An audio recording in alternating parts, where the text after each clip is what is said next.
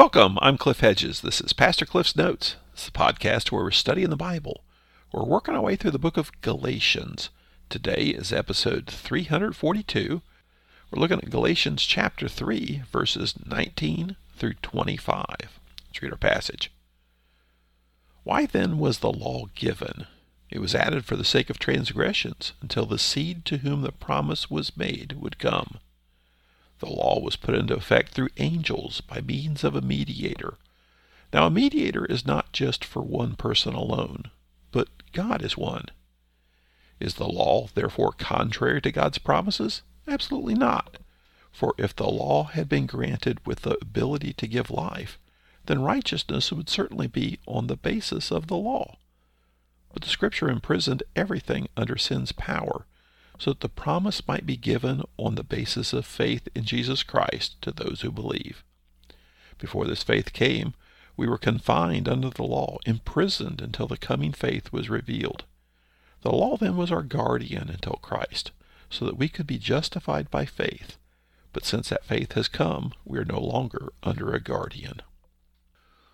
Paul is dealing with the churches of southern Galatia. He and Barnabas had just been there on their first missionary journey, sharing the gospel, planting churches, and then had returned to Syria, to Antioch, and they received word that there's problems back in Galatia, that a group of people we call the Judaizers are trying to convince people that they cannot become Christian unless they become Jews.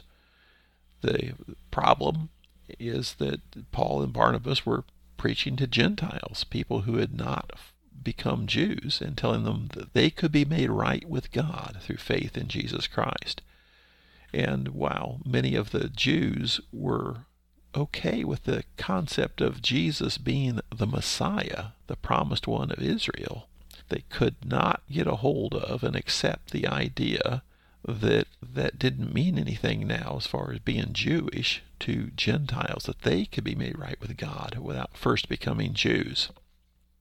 And so it's created a problem in the churches, and Paul is sending this letter to counter that problem, that salvation is by faith. Justification is by faith, not by following the requirements of the Jewish law. So he's been arguing about the promise made to Abraham by God in Genesis, and saying that came before you ever had the Mosaic law given on Mount Sinai, and it's an unconditional promise, so it stands on its own. And the argument is that just as Abraham was justified by faith, we can be justified by faith, and the promise to Abraham was that through Christ everyone would be blessed. And so the question then why did we have the law?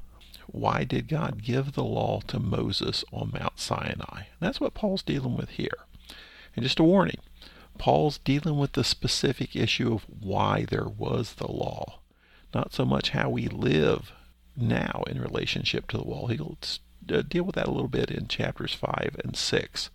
So he's asking the question of why was the law there in terms of salvation history, not in terms of daily conduct today. So verse 19, why then was the law given? And warning here, Paul uses very compact language here. As we read a few words, it probably meant paragraphs to the people then because of context. So for us, it's hard to figure out exactly what he's saying, but just knowing the context of it helps us a little bit with it. So why then was the law given? He says it was added for the sake of transgressions, until the seed to whom the promise was made would come. Well, we know he's talking about Jesus Christ there.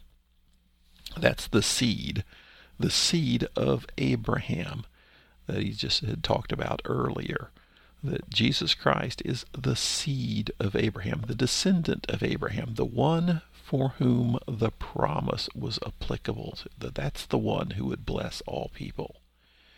And so the law was given for the sake of transgressions, essentially, it says, until the coming of Jesus Christ. for the sake of transgressions. He's talking about sin there. Why? What does he mean here? Well, Paul talks about this in Romans, and that's where, as we said earlier, that a great commentary on Galatians is Romans, because Paul gives a more detailed description of a lot of these things that he does here in Galatians. And in Romans 5:20, he says, the law came along to multiply the trespass.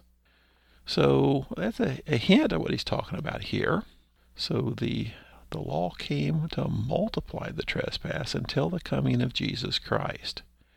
Then he goes on in verse 19 and says, the law was put into effect through angels by means of a mediator. Now, we've got to understand the concept that a lot of people had at that time. The understanding was that it wasn't just God and Moses on Mount Sinai, and nobody else, all the Israelites down camped at the base of the mountain. It was all the stuff going on, the trumpets, the thunder, the smoke, the fire, all that stuff going on. That was due to the involvement of the angels. And so that's kind of what Paul's referring to here, is that there was just a common belief that angels are very involved in the giving of the law. And so the angels and the mediator is Moses. Now, often we refer to Jesus as the mediator between God and people, but the law was given not directly to the people. The law was given to Moses. And Moses then acted as a mediator between God and the people. And so his point here is that God came directly to Abraham and made the promise. Yet the law was given with the involvement of a bunch of angels and via a human mediator, Moses. So that's another reason that the promise of Abraham is superior. Now, verse 20 is a difficult sentence.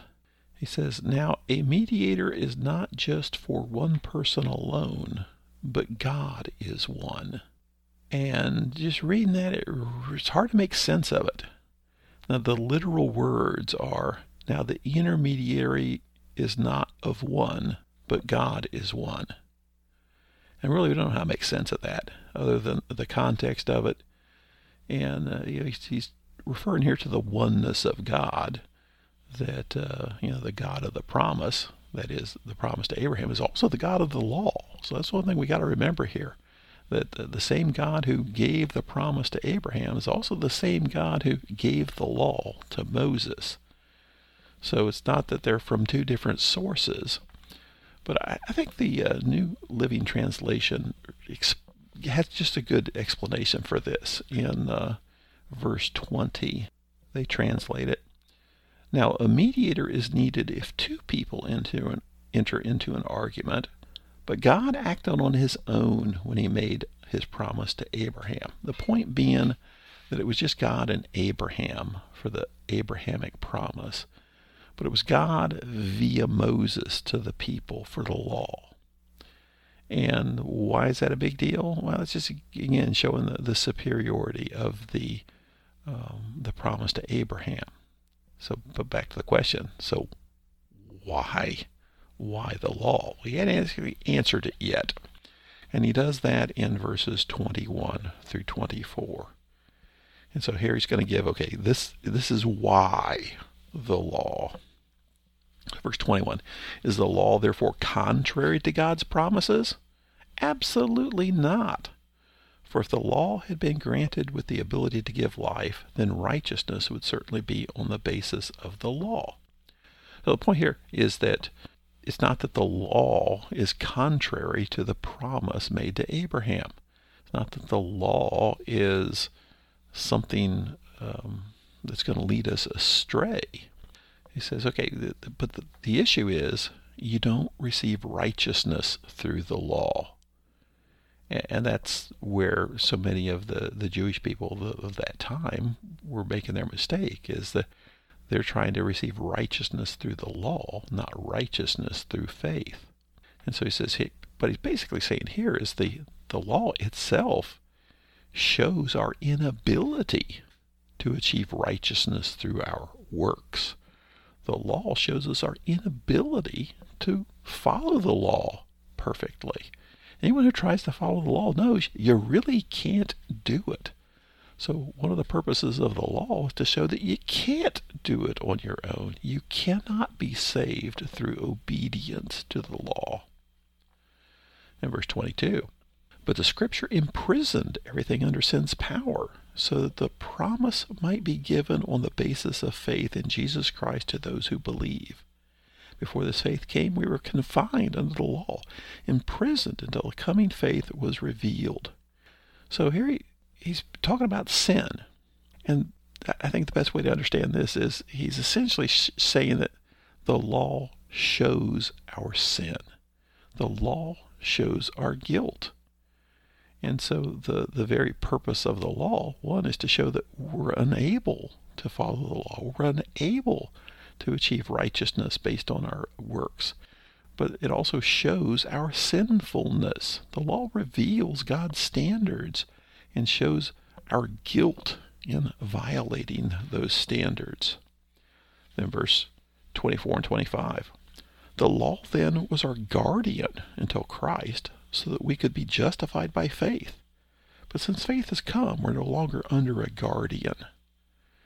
Now, what's he mean by that? Now, the word guardian is, we have our own idea what that means, but the word he actually uses here is a Greek word, pedagogos.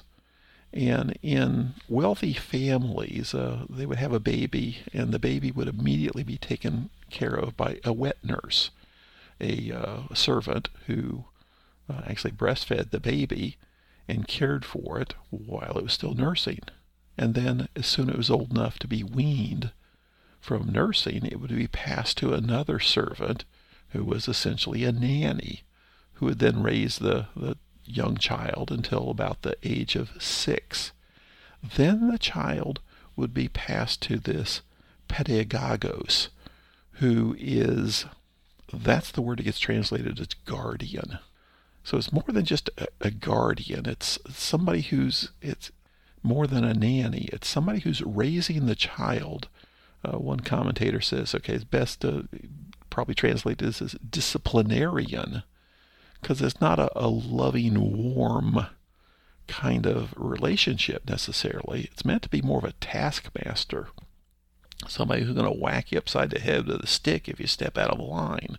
And so this person would raise the child to adolescence, teaching the child manners, teaching the child basic how to live kind of things, but not so much in a warm, cuddling kind of way, but in a fairly rough kind of way. That's the sense of it. And so the idea here is that the law is doing that. The law is providing that firm guidance, steering us toward Christ, actually. And so what's the purpose of the law? Well, why the law? Why 400 some years after the promise to Abraham, the law? Well, it was to basically show our need for a Savior, to show that you can't be good enough to follow the law. You need to be saved by faith. Shows that we are guilty before God, guilty of violating His standards. And it's a guide to actually steer us toward faith, to get us ready for Christ. Because, as Paul's been saying, this justification only occurs through faith, not through the law. And so, Paul's not saying the law was useless, the law should be thrown out. What he's saying is the law is not good for salvation. Faith is what leads to salvation. Thanks for joining me. Join me again next time as we continue working through the book of Galatians.